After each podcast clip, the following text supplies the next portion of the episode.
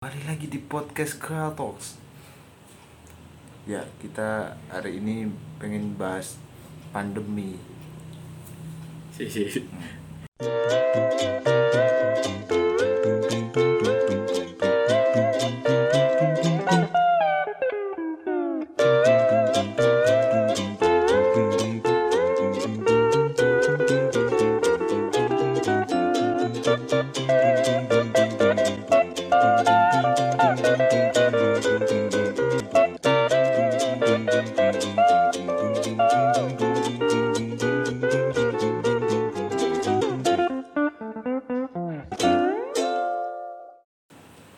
Oke lanjut untuk episode 2 kali ini kita akan membahas tentang dunia kreatif di masa pandemi Ya, kali ini. Kreatif-kreatif di tengah pandemi Nah, ini kan lagi happeningnya new normal ya. Ya, Normal kembali, normal baru tapi nggak normal.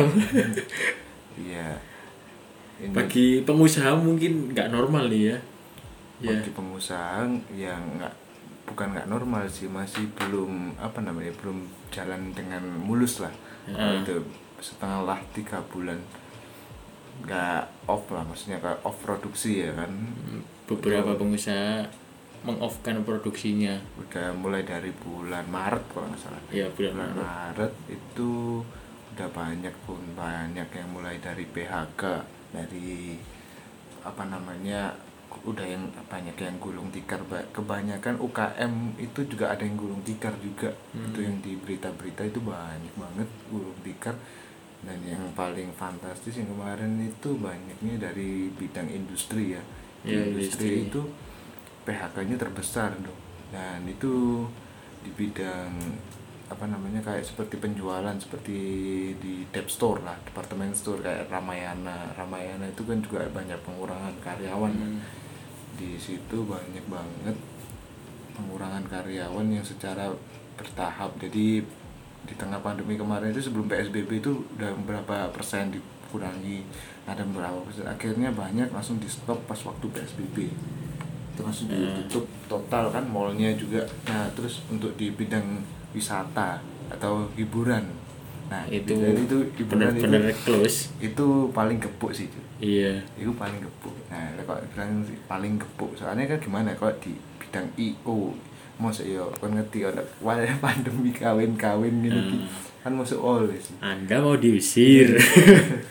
langsung digerebek oleh satpol pp dan polisi dan itu kan banyak udah kan yang kemarin itu yang pas ada banyak yang kita lihat pas kawinan orang itu makan makan lagi makan ambil soto masih ada yang ambil rendang udah digerebek nah, jadi pas waktu itu banyak di gitu apa namanya peng apa tidak boleh masa berkumpul lebih dari beberapa orang. Itu kan mulai banyak kalau bilang kita itu.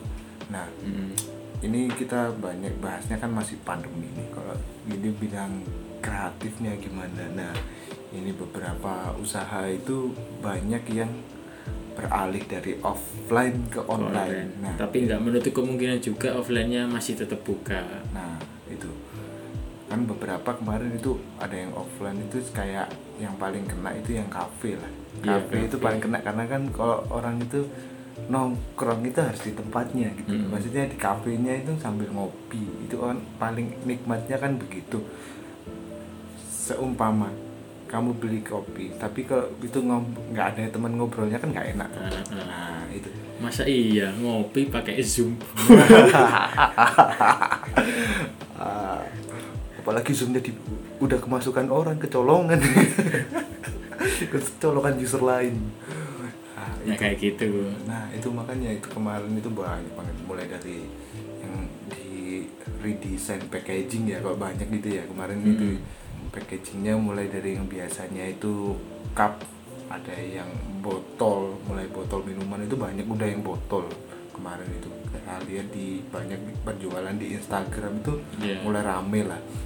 Terus untuk di new normal kali ini tuh banyak banyak juga sih. Orang itu yang jual namanya face shield. Iya, face shield.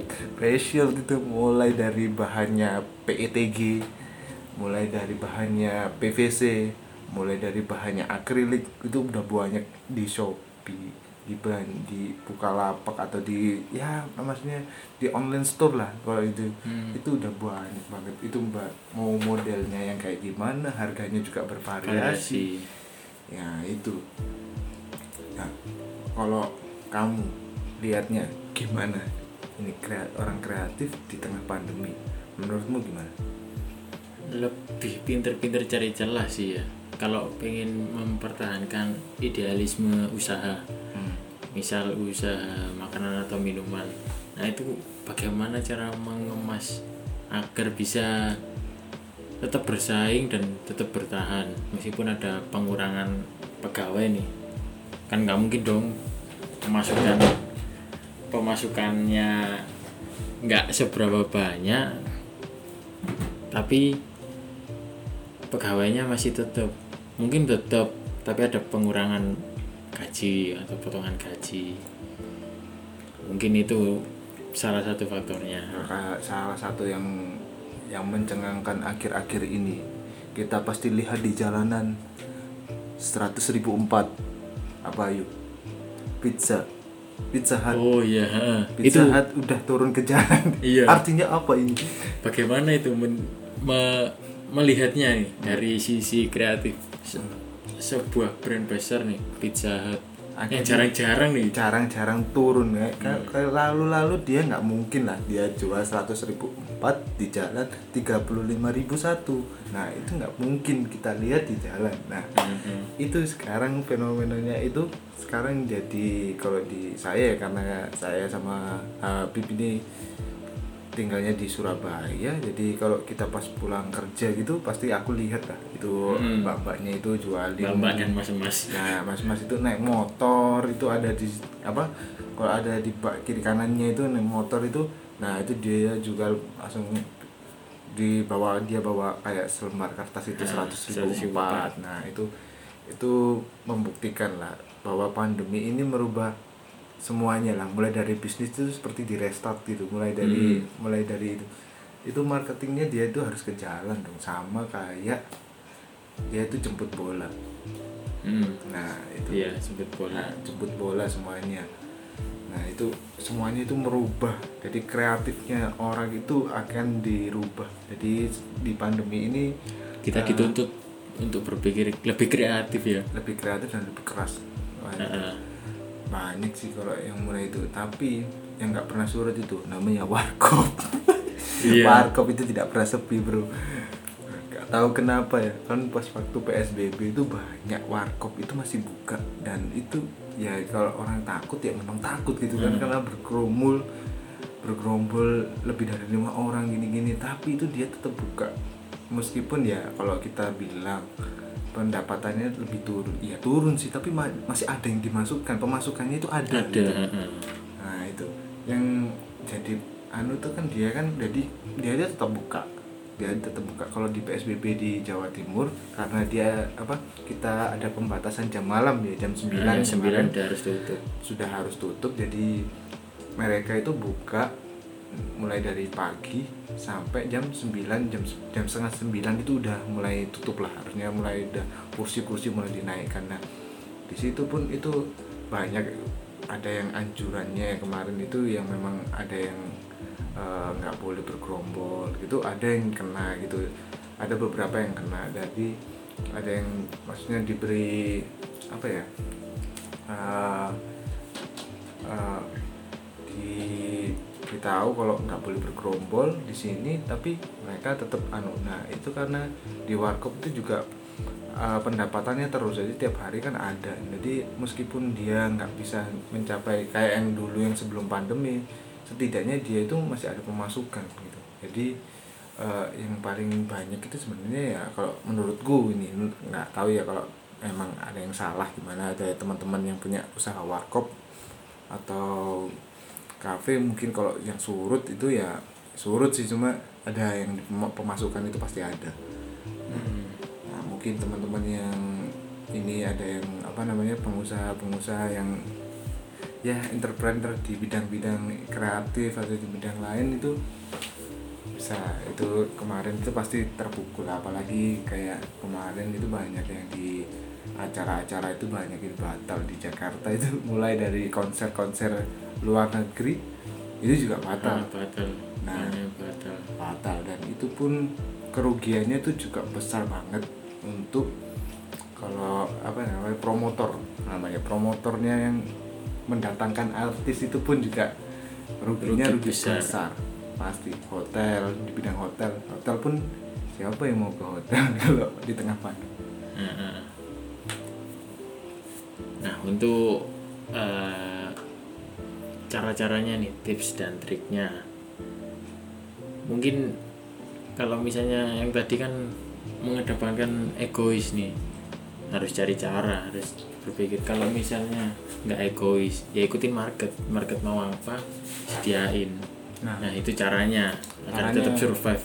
Iya, jadi beberapa kita punya pengalaman kemarin itu saya itu ya yang ada orang temen pengusaha dia itu bikin bibirnya itu loh apa namanya kalau aku agak lesiku yang ada nih pinggir-pinggir itu. Nah itu Oh, nah, iya. itu dia itu bikin itunya sih dia itu bikin apa namanya packagingnya aqua gelas itu akhirnya dia itu mikir gitu loh mau nggak digaji karyawan itu ada yang ikut udah lama gitu kan biasanya Hmm. gitu sukan Iya, nah, sukan. gitu. terus mau dikasih THR juga udah habis, gitu Habis. uangnya nah di akhirnya dia itu langsung berpikir langsung di tengah pandemi ini dia bikin face shield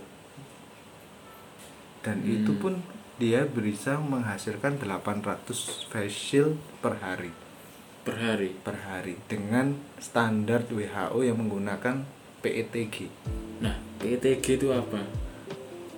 PETG itu oh apa ya bilangnya poli plastik ya? ya kalau bilang PETG itu plastik sekali pakai yang biasa biasanya kalau kalian minum minuman-minuman eh, apa namanya yang ada kemasannya dari plastik itu itu PETG nah itu semuanya pakai yang itu jadi eh, dia itu le- kelebihannya lebih jernih daripada PVC yang dijual orang-orang di Oh. itu kalau di Oke. itu pasti kalau pakai PVC sama PET itu beda. Kalau PET itu lebih jernih tidak ada glaze. Kalau misalnya visibility-nya bagus.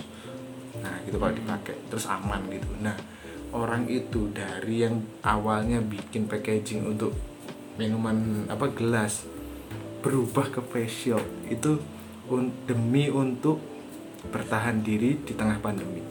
Kreatifnya harus memutar otak. Itu tuh hebat banget sih kalau aku bilang soalnya dia itu bisa ngambil peluang dan sekarang dia itu bisa 800 face itu se-Jawa Timur itu ada dia ngisi di beberapa instansi-instansi karena new normal sekarang itu harus menggunakan be- beberapa protokol. protokol kesehatan Kesehatan. seperti masker, terus ada face shield. ada yang namanya hand sanitizer. dan kemarin itu hand sanitizer banyak yang bikin ya di, iya. di- kalian pasti tahu ada yang pakai alkohol 70% Hmm. yang di sampai diudek-udek gitu sih kayak apa jadi Iya. Eh, Mixing mixing lah. Nah, mixing pakai lidah buaya, pakai ini. Nah, itu kemarin itu juga gitu. T- Tapi tiba-tiba sekarang harganya udah normal lagi Udah sih. normal. Masker juga normal kan. Normal semua sih. Orang kan. sudah bisa be- bikin masker semua kan. Hmm. Nah, itu kemarin itu juga gitu. Orang itu pada bikin scuba masker itu ternyata ya juga jadi ada kemarin itu ceritanya itu ada sebuah printing apa kayak tempat percetakan bukan percetakan sih temennya dia itu menjasakan sebuah laser cut Oh, laser cutting. nah dia itu kerjasama dengan sebuah UKM dia bukan UKM sih sebenarnya orang yang buat jahit gitu jadi dia itu ngambil orang penjahit beberapa penjahit terus Oke. di kainnya itu dia pakai kain apa ya ban parachute ya Kak? ban itu ban anu itu buat scuba masker scuba itu loh nah Hmm. biasanya itu dia itu di apa dijahitkan dan dipotongnya pakai master cut jadi dia itu Oh, jadi oke, dia oke. bisa masih ada pemasukan di situ Nah, jadi itu teman-teman banyak teman-teman kreatif di tengah pandemi itu yang ber apa namanya bergulat di bidang industri tapi masih bisa bertahan. Nah ke- tentunya yang kemarin itu yang dicari yang paling sering pas waktu pandemi awal-awal yang di Jakarta itu APD hazmat. Ya Bener kan?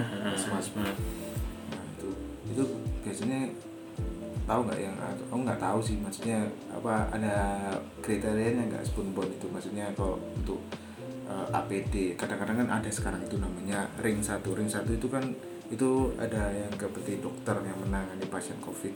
Ah, ada dokter dokter dokter yang di rumah sakit maksudnya yang langsung Oke. menangani pasien. Ya ada yang di ring 2 yang di luar yang bagian administrasi ambulans dan lain-lain lah pasti. Ada yang di ring 3 yang di kayak pengamanan dan lain-lain. Nah itu ada bedanya nggak APD-nya maksudnya untuk dokter sendiri atau itu sendiri atau gimana?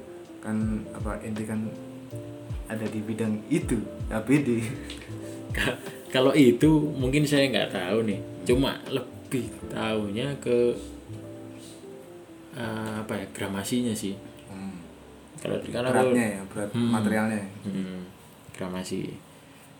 Jadi eh, aku kan kerja di pabrik spumbon ya. Hmm. nah sekarang kemarin sebelum pandemi itu fokus ke tas terus roll roll kain spumbon seperti itu. Terus sejak pandemi masuk ke hazmat produksi APD coverall dan surgical gown. Dan itu permintaannya juga banyak banget.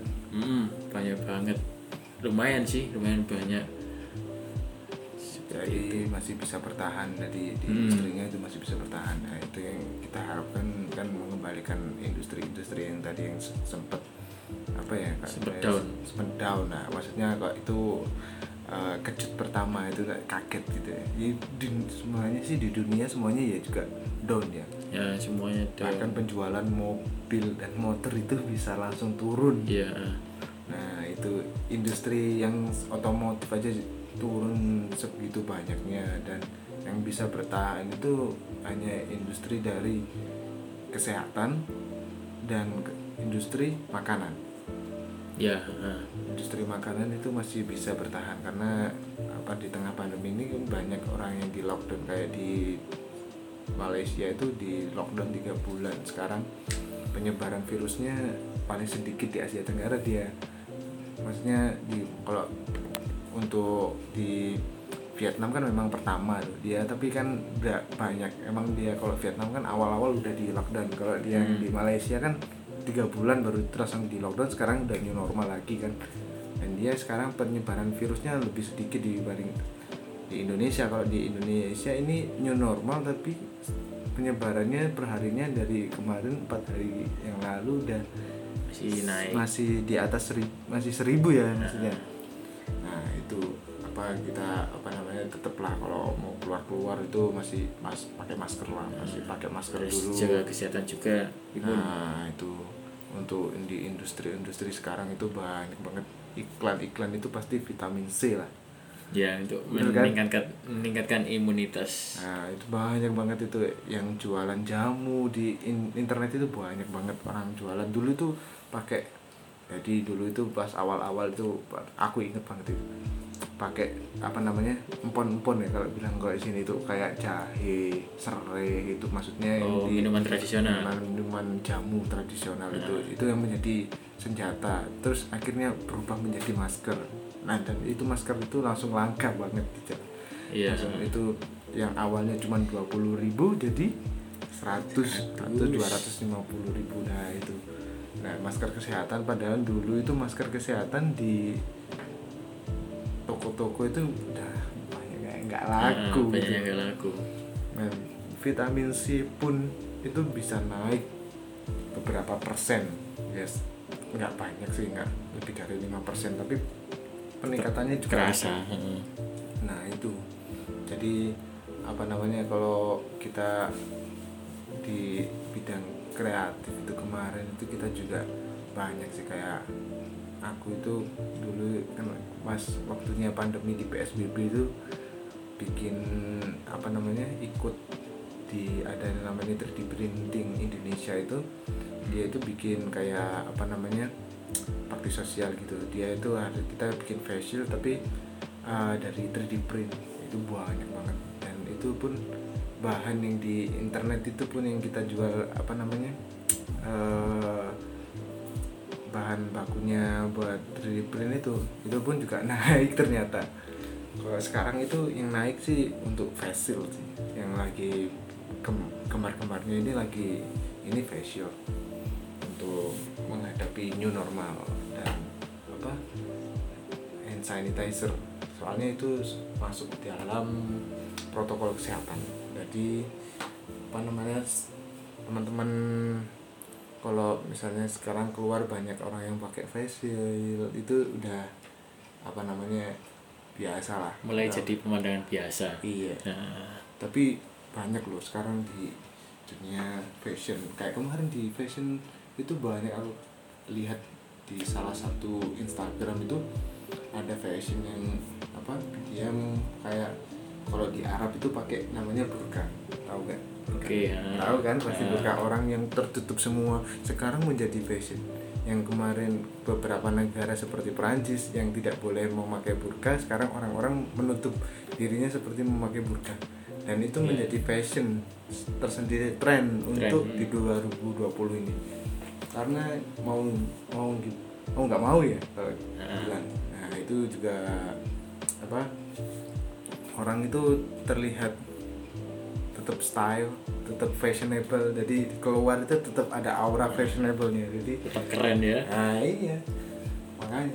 Nah ini nggak tahu lagi lah di Surabaya ini akhir-akhir ini nih ramai banget ini ini normal ini. Hmm, Wah, emang kayak kamu kerja kak. Rame jalan. Oh rame banget bor. Hmm. macet di mana mana mulai macet sih.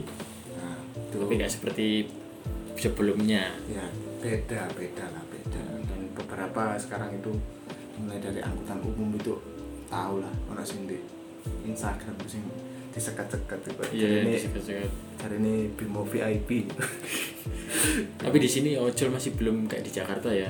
Yang pakai apa? Pembatas itu? Yang di mana? Yang maksudnya di apa penduduknya. oh yang ojol motor motor. Motor. Nah itu belum ada sih. Nah itu salah satu apa ya namanya? Kreatif tinggal Ah, kreatif pikiran Tetap- kreatif kreatif. usaha unicorn atau dekakorn ya itu ya? Nah itu. Ya perusahaan besar lah. Itu menginovasi bagaimana tetap jalan usaha dan nggak merugikan drivernya dan di- dilakukan inovasi pemberian batasan antara driver dan penumpang. penumpang. Nah kemarin itu juga banyak itu yang bilang itu kalau naik ojol itu helmnya bawa sendiri. nah itu itu kan yang jadi apa ya kalau kita naik grab motor atau namanya gojek gitu ya itu kan pasti kan helmnya lah ganti-gantian mana Iya, mau heeh. kena keringetnya sopo nah itu kan bahaya kalau untuk sekarang itu memang bahaya nah itu dan beberapa itu apa namanya eh, kreatif-kreatif di sosial ya maksudnya di tempat umum itu jadi kelihatan dan ada sekarang kalau pakai grab mobil atau gojek mobil apa gokar ya kalau bilang. Nah itu sekarang itu ono panel ana sing deh itu tempat duduk.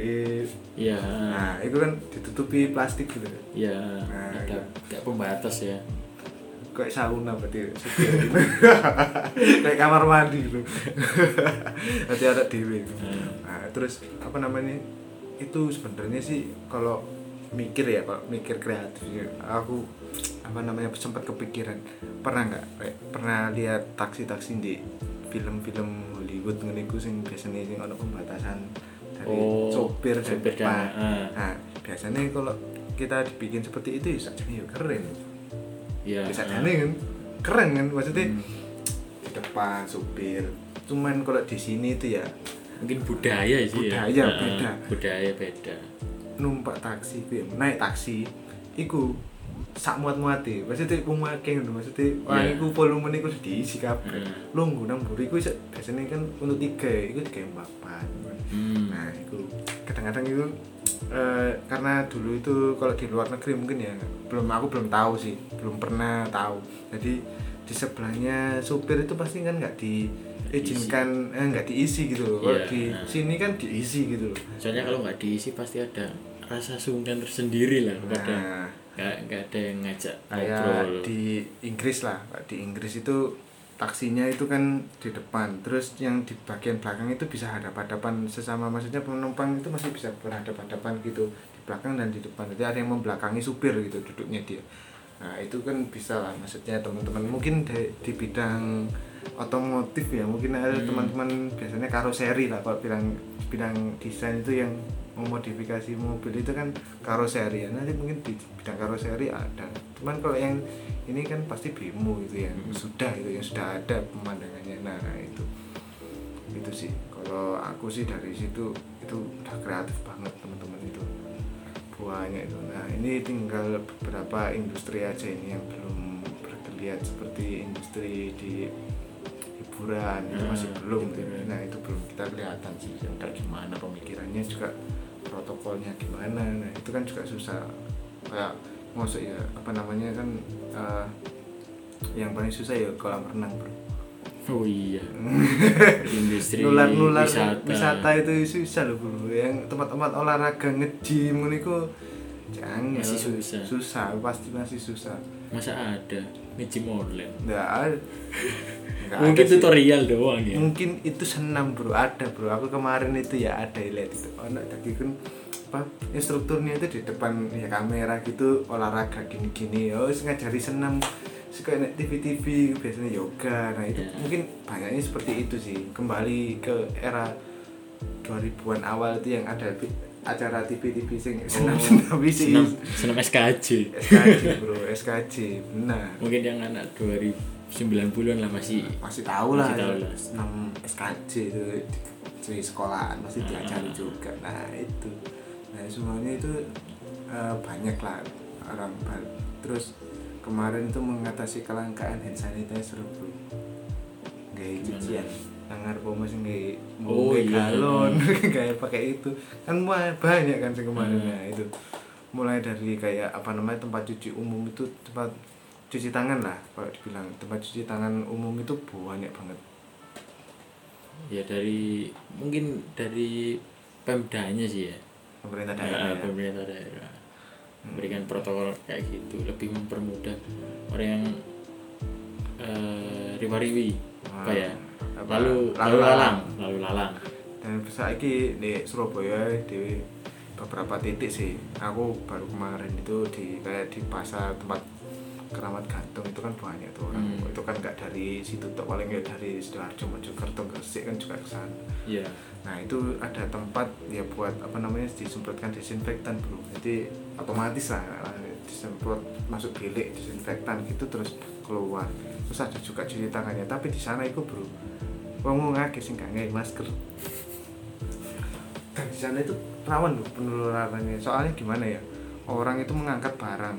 Itu kan pasti nggak pakai sarung tangan tuh. Maksudnya ya orang di sana kan langsung pengen ini kerja langsung gitu loh. Hmm. kan banyak. Nah aku ya wis apa namanya lek teman-teman habis dari pasar apa dari luar itu mulai dengan adus saya iya. Mulai bener. adus. Nah mari ngono ketemu keluarga ojo mulai moro-moro nyangkut nang ngarep TV ya isiku ojo imang turu-turu nang kasur ojo bisa adus mulai bisa adus wis. Bersih bersih dulu. Senang senang bareng keluarga kemudian. Nah itu soalnya gimana ya bro ya? Kreatif itu di tengah pandemi ini wis paling dibutuhkan aja kreatif Hmm. pemikiran maksudnya. Kreatif pemikiran untuk merubah semuanya itu bagaimana untuk bertahan itu pasti dibutuhkan ya bener bener sekali. Nah itu Nah untuk eh, mungkin para freelancer mungkin nggak kedampak ya freelancer kayak agensi desain logo, packaging, kalau desain packaging logo itu mungkin Nggak terlalu dampak ya? tak terlalu dampak sih. Cuma kan karena dia kan ada yang bekerja sendiri tuh. Nah, Nah, itu beberapa itu tapi maksudnya berkurang lah. Maksudnya pendapatannya memang Hmm. berkurang. Terdampak tapi tidak langsung. Nah itu. Hmm. Soalnya kadang sekarang tuh anu, app aplikasi di HP itu kan ada Iya. sing aplikasi freelance itu yang ngasih pekerjaan itu kan dia kita kan ngebit Oh, itu Iya. intinya kok ngebit kan nah itu aplikasi freelance itu nah kalau di Play Store itu ada itu jadi kayak kita itu misalnya bidangnya expertnya di desain desain apa desain visual nah dan itu tuh kita itu ada kayak lowongan pekerjaan kita tuh ngebit Hmm. jadi beberapa hitungnya berapa? Jam per jam kalau nggak salah. Iya. nah itu pakai dolar. Nah itu kam- kalian itu bisa make itu itu bisa lihat kalian itu seberapa sih per dolar per jamnya. Nah itu nanti kalau kalian bisa nanti bisa langsung dihubungi lewat WA oleh yang ngasih lowongan tersebut. Nah itu sih banyak banyaknya kemarin itu orang kerjanya di lewat itu. Oke, mungkin dari yang anak di kafe atau anak desain lainnya bisa grafis ya, ya bisa nyoba beberapa uh, website-website freelance ya, freelancer itu. Untuk apa mengakali bagaimana mencari income tambahan lah. iya banyak sih. Kayak kemarin itu banyak kok udah yang bikin facial facial gitu yang maksudnya udah gampang kan tutorialnya di YouTube juga banyak. Banyak banget gitu. Maksudnya apa bisa ditiru lah atau maksudnya kalau nggak dijual atau bisa dipakai sendiri? Dan ini mungkin eh, untuk next episode kita akan bahas digital marketing atau bagaimana usaha-usaha dipasarkan secara digital. Eh, nah, di, secara online lah. nah, begitu. Maksudnya dari cara penjualan cara Pemanfaatan dari dari sebuah kayak apa namanya medsos ya? Ah. medsos. Nah sebuah medsos itu. Nah itu itu bidangnya teman saya ini. Saya ya cuma sharing ilmu lah ya nantinya. Nah, sharing ilmu lah pasti. Eh, ada tambahan lagi nggak? Untuk ini tips and triknya di pandemi ini kalau di pandemi ini sih tips and triknya ya tetap teman-teman berkreasi lah tetap berkreatif. Eh, yang pun- yang tidak maksudnya kalau kadang-kadang ada yang tidak apa ya kemampuan finansialnya lagi anu ya nggak apa-apa. Maksudnya tetap aja kreatif. Soalnya eh, kreativitas itu ada terus gitu. Di Hmm. setiap apa pun itu mesti ada kreativitas. Nah, itu. Maksudnya kalau kayak kemarin itu kan banyak itu banget mulai dari yang jualan online, yang jualan begini, yang serba serba online. Nah, itu sekarang itu lagi marak-maraknya. Apalagi ini kayaknya sih ya, ini prediksi saya sih.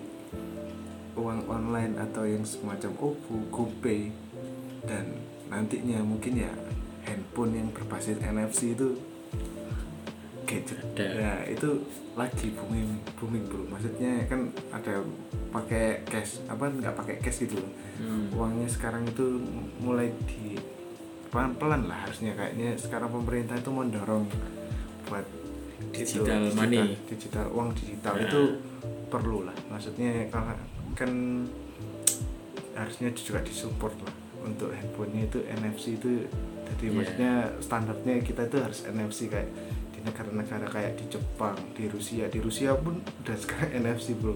Mau bayar apa pun udah nggak pakai uang karena penyebaran lewat uang sangat mudah dan sangat mudah dan itu bisa lebih dari 14 hari kumannya itu ada di uang bro. Ya nah. nah itu harus kita itu berpikir kreatif. Nanti gimana? Teman-teman itu bisa pasti. Ada nanti pasti yang pembayaran secara cashless itu bisa. Lah. itu pemikiran kreatif kreatif dari teman-teman itu mungkin dari apa namanya bikin alatnya atau Hmm. gimana dan mungkin lain-lain anak IT ya yang Ah, bikin mungkin bikin gitu. bidang IT lah. Kreatifnya di bidang IT Nah, ya itu sih. Kalau aku sih pasti bilangnya ya itu itu pasti nanti jadi boom booming lagi. Soalnya beberapa seperti pembayaran kayak kemarin itu aja pakai GoPay itu aja ada banyak banget yang Hmm. melalui ojol GoPay dan OVO itu pasti pastilah Yang pembelanjaan online pasti ada kayak seperti dana di hmm, Bukalapak dana dan lain-lain Oke. Untuk episode kali ini cukup sampai di sini aja. Dan tetap kita ingatkan kalau ada yang pengen sharing atau ada pertanyaan-pertanyaan kalian bisa DM Instagram kita di kreatalks.id terima kasih yang sudah mendengarkan podcast kita kali ini. Stay tune and see you next episode. Bye. bye